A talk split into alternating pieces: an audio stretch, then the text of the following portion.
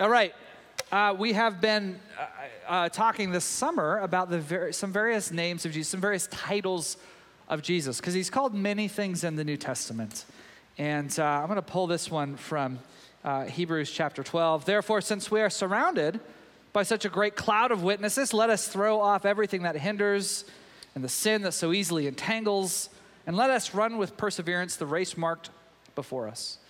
Let us fix our eyes on Jesus, the author and perfecter of our faith, who for the joy set before him endured the cross, scorning its shame, and sat down at the right hand of the throne of God.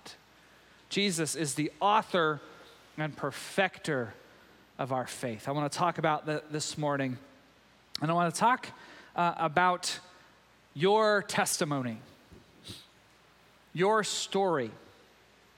As a pastoral staff, as we prayed this year, we uh, uh, have, have, talked about our desire to see all of us be uh, able to share freely with the world around us uh, uh about Him and about what He's done in our lives. So, this week and next week, we're going to center on that idea, your story. And um, I, I want to start by saying this on behalf of the Apostle Paul, I'm sorry. Because the Apostle Paul ruined testimonies for us forever. Like he had this unbelievable story that he told, and he told it many times. And it sort of set the bar so high, and, and it got us looking in one particular direction that I'm kind of miffed that he did it in the first place. Maybe it's a little bit tongue in cheek, but I mean, seriously, I mean, the guy was he's going, uh, you remember his conversion story because he told it so many times in the book of Acts. I mean, he's going to arrest Christians or maybe throw them in jail and maybe even kill. And, and on the way, he hears a voice and, and, and, and a light that's so bright and it knocks him off his horse. Mark says there's no horse in the passage, but I'm holding on to the horse. It was there in the deep Greek. Mark, you can't tell me what's not in there. I've always had that detail in my mind. Anyway, knocks off, hits his head on a rock keep it going, just elaborate. Anyway, um, and then changes. I just dropped a pin all the way down. You know, I, I don't even really need it, but thank you. Appreciate that. And ever since then, people think of testimony as their conversion story. And they feel like they have to compete with the Apostle Paul. Now, when I was growing up, I grew up in a missions environment, and every year I would go on a missions trip, and, and we would always have this time to share your testimony. And I was jealous of people who had great, big, glaring sins in their past. it was just silly as that sounds. Like, I was jealous of people who went through all kinds of trauma and pain from a bad household because they had the great stories. How lame is that? I did not have a good story. My story was like, oh, I was raised in a Christian home and my parents really loved me, and I can't really even remember when I first gave my life to Jesus. That was my story. How lame is that? Now, people would tell me, and they would say, they would speak to this. Does anyone else, can anyone relate to this? Okay, so a lot of people, all right, even, oh boy, even our young guys today. Okay, whew, guys, hear me. All right, people would tell me, that's a good story. That's a great story because that means your parents actually loved you. That's so good. And as I think about that now, I'm like, you know, no, here's the thing the fact is great. It's great to have parents that love you and care about you. That is a true thing. That's a great thing. But guys, I don't know much, but I know stories, and that's a bad story. It's a lame story. Stories need conflict. That's a lame story. It's okay. Your conversion story might be limp, and I'm here to tell you that's okay. reason it's okay is because it's not your testimony. Why did we ever think we have to limit our testimony to this really, really narrow time? Like, we don't usually do this with, with other relationships. We, the exception is we do this sometimes as couples. And it's only when couples are getting together and like getting to know each other for the first time. Because someone will ask the question, So, how'd you guys meet? And then sometimes there'll be this great story that emerges, and you're like, Wow, that is so cool. But when Sarah and I are with another couple, I kind of cringe when they ask this question because our story stinks. It's really just lame. It's like, how'd you guys meet? I'm like, well, uh, her mom was the church secretary and my dad was the new pastor, and so it was basically like an arranged marriage. like, that's it. If this falls again, you don't have to pick it up, but thanks. And, so, like, it's, you know, like, okay, no, no, really, how did you meet? I'm like, okay, like, we were at youth group. Uh, we're like 19 years old, and and I had my keyboard set up on the stage and I was on the foyer and she came and asked me if she could play it and I said, "Yeah." That's not cute. There's nothing cute about it. It was just like this lame little moment. Like there was no lightning, there was no like boom boom boom boom. You like music too? I mean, it was nothing like that. I said, "Yeah, sure." okay, but there must be more. Okay, fine. I'll tell you a little more since you're twisting my arm.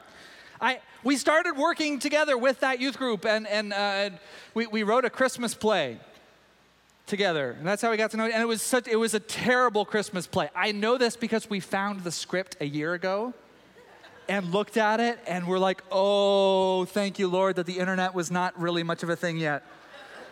Because it was so bad. And I, I was a writer now, I see this and I'm cringing. I'm like, oh my goodness, I can't believe I wrote that. But the one good thing that came out of it is I noticed her and she noticed me. And so we started we started dating. And but back then we called it courting because that's what you're supposed to call it because we were we had all kissed dating goodbye, see. And um, some of you guys get that joke. Um, but uh, so we're, we're like together, but I knew right away like we were gonna get married. Okay, this leads me to my incredibly awesome engagement story because you guys aren't bored enough yet. Um, we, we I knew that I was going to marry her within like two weeks. Like, it just decided, yep, that's the one.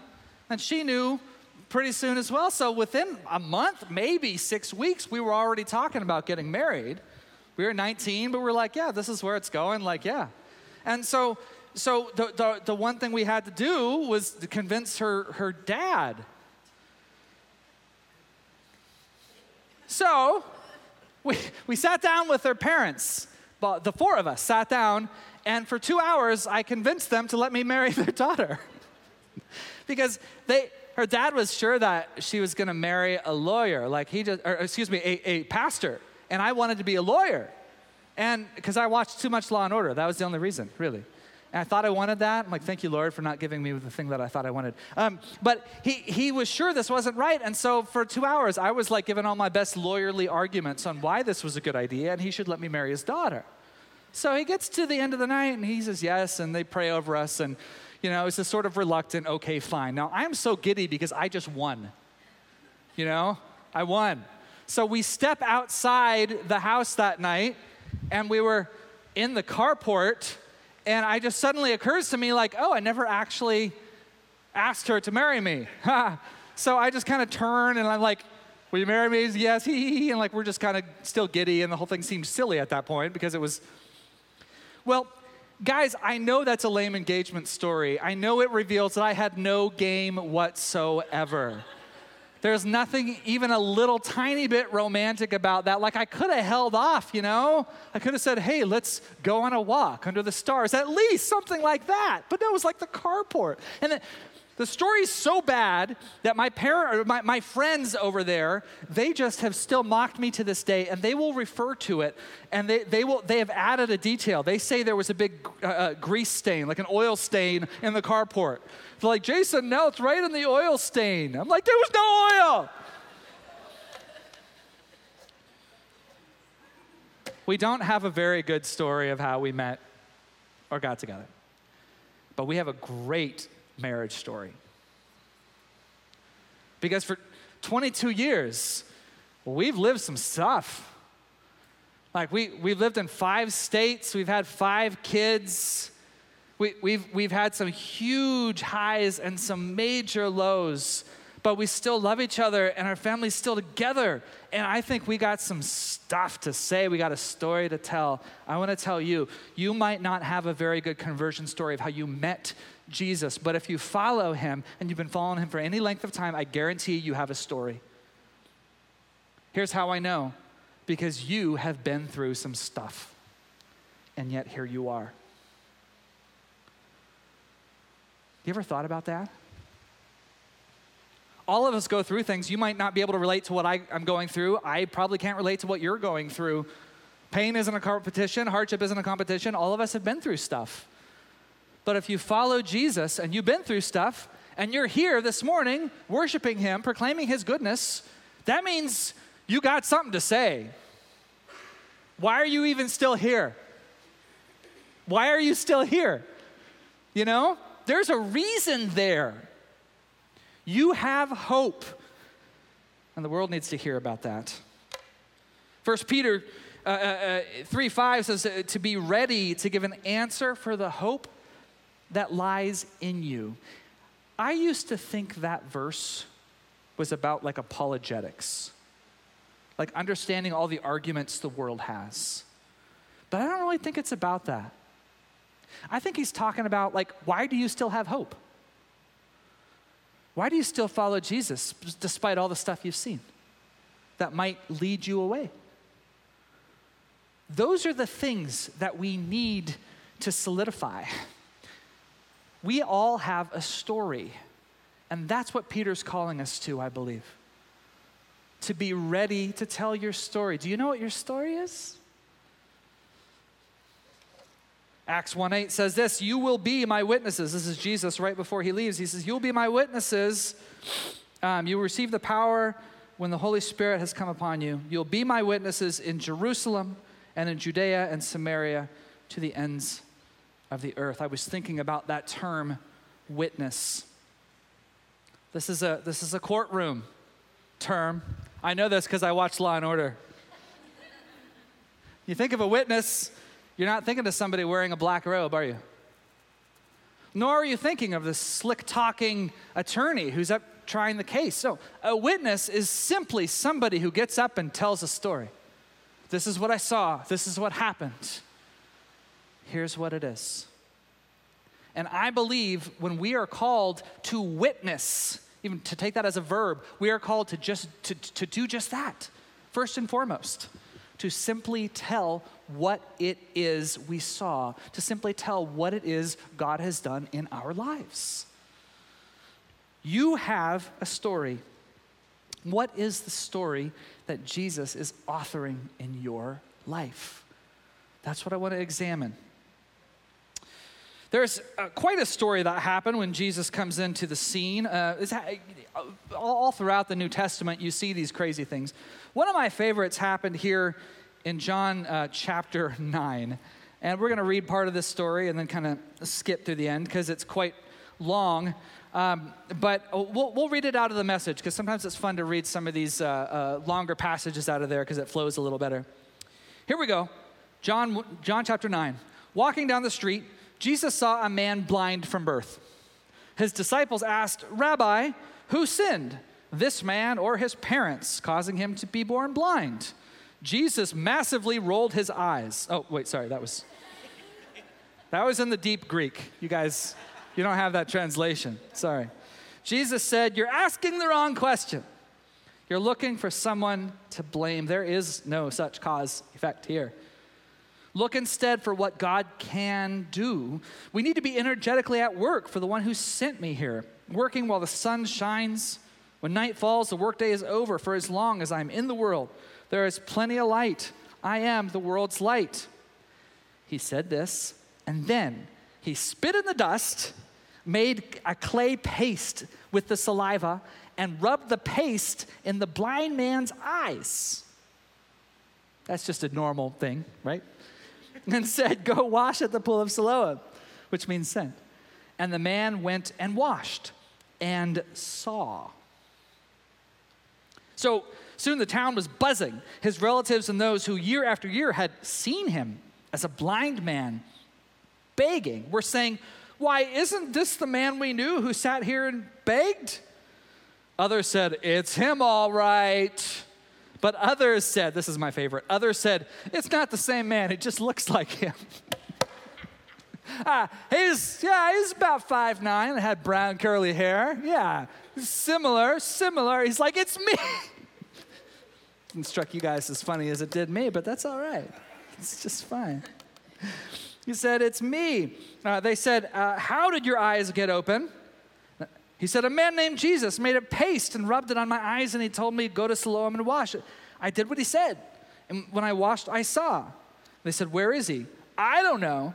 And, and they, they, they marched the man to the Pharisees because this day when Jesus made the paste and healed his blindness was the Sabbath. So here's what happens they get really, really upset. Their heads are exploding, not because of the miracle, but because it was on the Sabbath.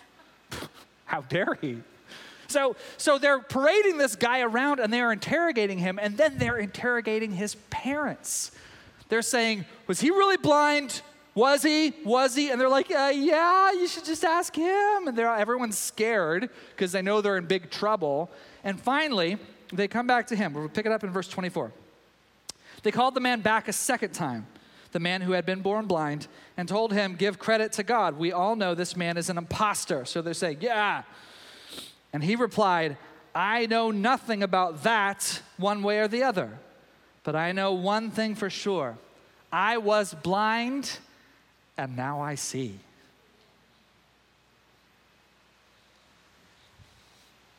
They couldn't take away his testimony. They couldn't take away his story because it was his. You can't just snatch that from somebody. You can make arguments about how they could be wrong about a thing that they believe. You can do all kinds of things. You can intimidate them back down from an unpopular position. But you can't take someone's story away. And they tried with this man and they couldn't. And your story is the same thing it's personal, it's unique, something that God is writing in your own life. It can't be stolen from you. And yet, many of us have a hard time holding on to it. Many of us have a hard time sharing that thing, sharing the reason for the hope that is in us. Why is that? Well, I, I think I think of two reasons I think two reasons why this happens. And the first one is people often think their stories are too sad or not happy enough. There's no lightning, there's no huge breakthrough. Like that guy had a story, like his eyes were closed and they were open. There's a story. But what if you don't have that miracle? What, what if you've what if you've prayed for a long time for a miracle and God hasn't come through? And you still follow Jesus because he did things in your life to get you there. But you think, I can't really share that because that's not like a big, cool, shiny story. It's kind of sad. And here's what I want to tell you guys, and I speak from experience here. It's easy to follow Jesus when things are good. And it's not necessarily a huge testimony when things are good all the time. I mean, the testimony of what God did is amazing. And, but but we, we tend to think that unless there's this exclamation point somewhere, then it can't really be a great testimony. But you know what I've seen in my own life is the most powerful thing that's come, that's come out is, is, is the dark times.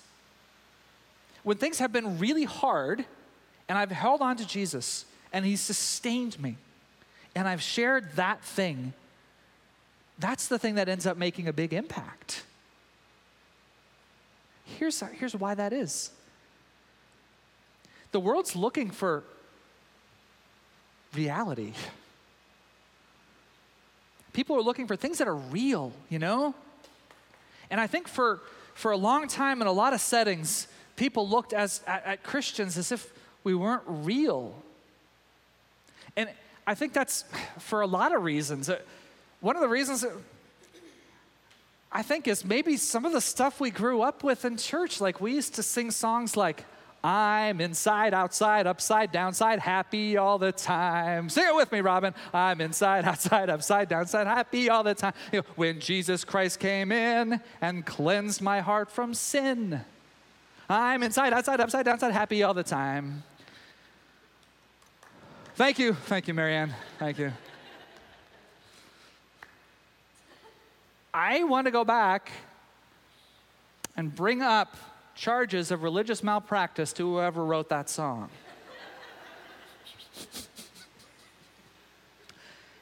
Can anybody say that with any ounce of integrity? That since I met Jesus, I am happy all the time. Maybe there's a handful of people, and God bless you if that's true. I really mean that. But I've never met anyone that's actually true. The truth is, life is hard, and just meeting Jesus does not take away the hard, does it? It's just, it stays difficult. And, and, and the testimony is that He stays with us when things are difficult, and He brings us through in a myriad of ways. But we have this, this thing, and many of us have just thought that this is, well, if I'm a Christian, then I can only have really positive stuff and listen to positive, encouraging music, and, and everything's got to be positive, and, and it's got to be, ah, enlightening, you know, just like, ah, encouraging everything we say, and everything we do, and everything we feel. And then we end up feeling ashamed when we don't feel that, because these are the good feelings I'm supposed to be feeling. So, God, I can't really share this thing because I'm kind of sad right now. I know you're good, but I'm kind of sad. I remember there's a video I saw a few years ago of Eugene Peterson, the great author, um, sitting down with Bono, lead singer of U2, and they were talking about the Psalms. There's this great little video, and Bono is, as he's talking, Bono is a believer, and he, he was talking about this phenomenon of, of how fake sometimes uh, Christian art has sometimes been, and lamenting this. And he's painting with a broad brush because there are a lot of very honest, really wonderful Christian artists out there. But, but I think at the heart of what he's saying was true. And he said, you know, for once I want to hear, I want to hear a song about somebody's bad marriage. like things are really, really hard right now between me and my wife. And like, you know, like at least it's honest. And, and I, I thought that was interesting. Because here's, here's the thing the world is craving honesty. Now, we can go too far in this and like and parade ourselves up there for all the negative things that are going on, and that's not what we're talking about. But we do want to know, the world does want to know what's real. Because if this Jesus stuff is, is, is true, let me see it in, in, in your life. Is it real? Because I don't believe everything's inside, outside, upside down, so happy all the time. I just don't believe that. Nobody believes that. That's programmed response. So, what is actually going on in your life? Friends, let me tell you if your story is hard, that is still a good story. In fact, it might be a better story. Do not think you're disqualified from sharing about His goodness just because life is difficult. Maybe you're still in the middle of that thing. That's okay. That's okay. You don't have to jump in and tell everything, you work it all out. There's, there's time for that, there's grace for that. But do not think you're disqualified. Do you hear me? There's another reason I think that people don't share their story. And, and I, I think it's because they don't always know what their story is. Sometimes you get too close to it. One of my very favorite things to do as a writer um, is, is to, to work with people who are trying to tell a story and, and, haven't figured it out, even if it's their own personal testimony, is, is to be like, well, this happened, this happened, and this happened. And, I, and, and I'm just like, well, do you see how you, you prayed for that right there and see the way that God answered that in, a, in an unexpected way? Like, that's what I see. And they go, oh my goodness, I didn't see it. I was too close to it.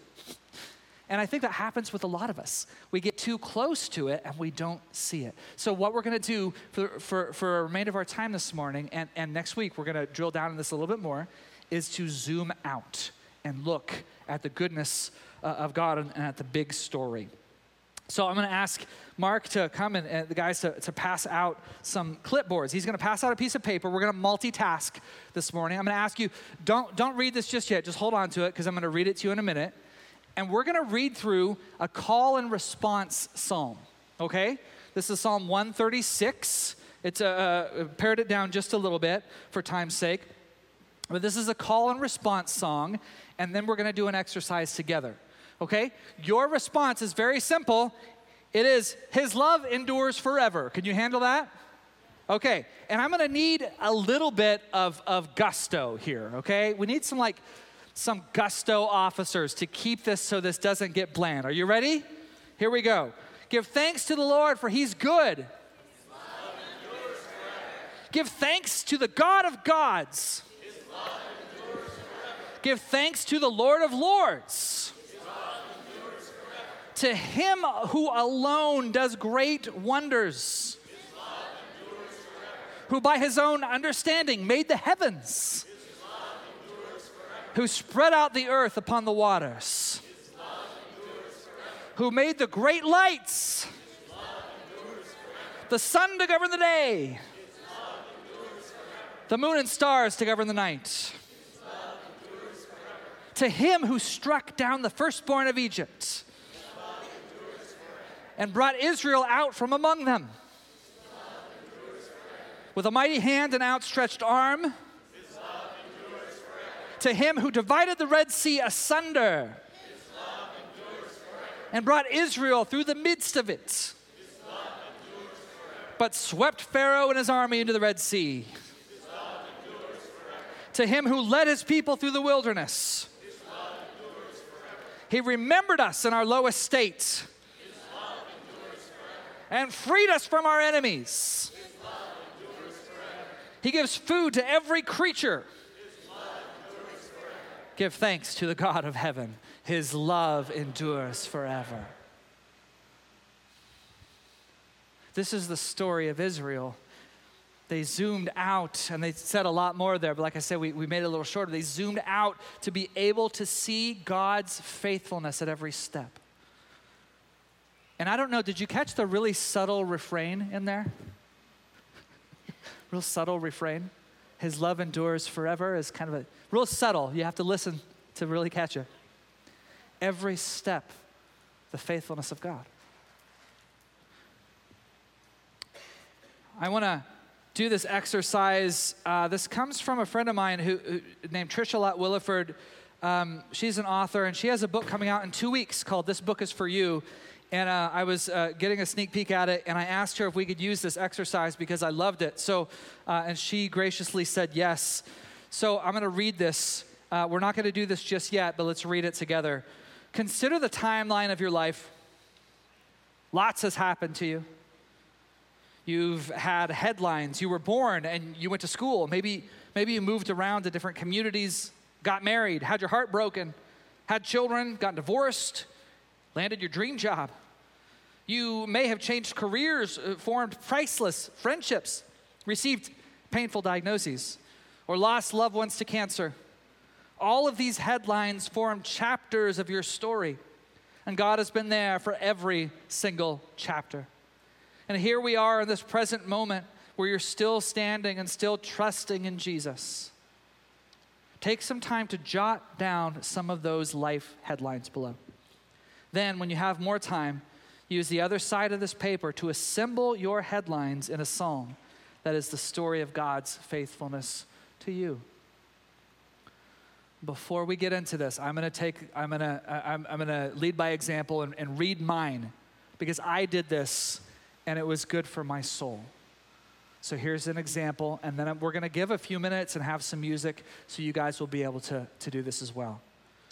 You don't have to do call and response here, I'll read it myself. Give thanks to the Lord, for I was born who, to parents who loved me. His love endures forever. Four boys, football, and a world full of adventure. His love endures forever. We imported baby sisters whose hearts were already broken. His love endures forever. My teachers pronounced my potential and foretold my importance. His love endures forever. They did not know. His love endures forever. We got a brother from Colombia. My father's body was broken for him. His love endures forever. I traveled the world and proclaimed the God I sometimes knew. His love endures forever. My adopted siblings pushed us away. His love endures forever. We moved to Minnesota and I fell in love with Sarah. His love endures forever. We had two daughters and I taught the words of God. His love endures forever. We had a son, my dear son. His love endures forever. He could not speak, it crushed my spirit. His love endures forever. We had two more boys, more joy and more aching. His love endures forever. We lost Karen, but kept Janae. His love endures forever. A new church family held us tight. That's you. His love endures forever. We became pastors though our hearts were weak. His love endures forever. I walked with a limp and learned to cry. His love endures forever. I wrote the story of my heart's hibernation. His love endures forever. I told them Christ is there in the silence. His love endures forever. Then he went silent again. His love endures forever. I lost my sister. Janae went away. His love endures forever. I thought I might lose my Jesus too. His love endures forever. But we all grew entwined like redwood roots. His love endures forever. We waver and wobble, and I fear we might fall. His love endures forever. But the Christ who took our hand holds it still. His love endures forever. That's my story. What's yours? Going to take a few minutes and write down some of these headlines. I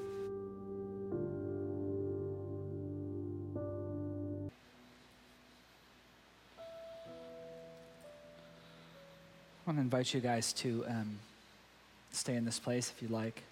And uh, I want to ask if you've already begun it, just take some time, whether it's today or tomorrow, sometime this week, take some time with the Lord and, uh, and complete this exercise to go through and, and, and write the psalm because the best thing we can do is to step back and to see Him, you know?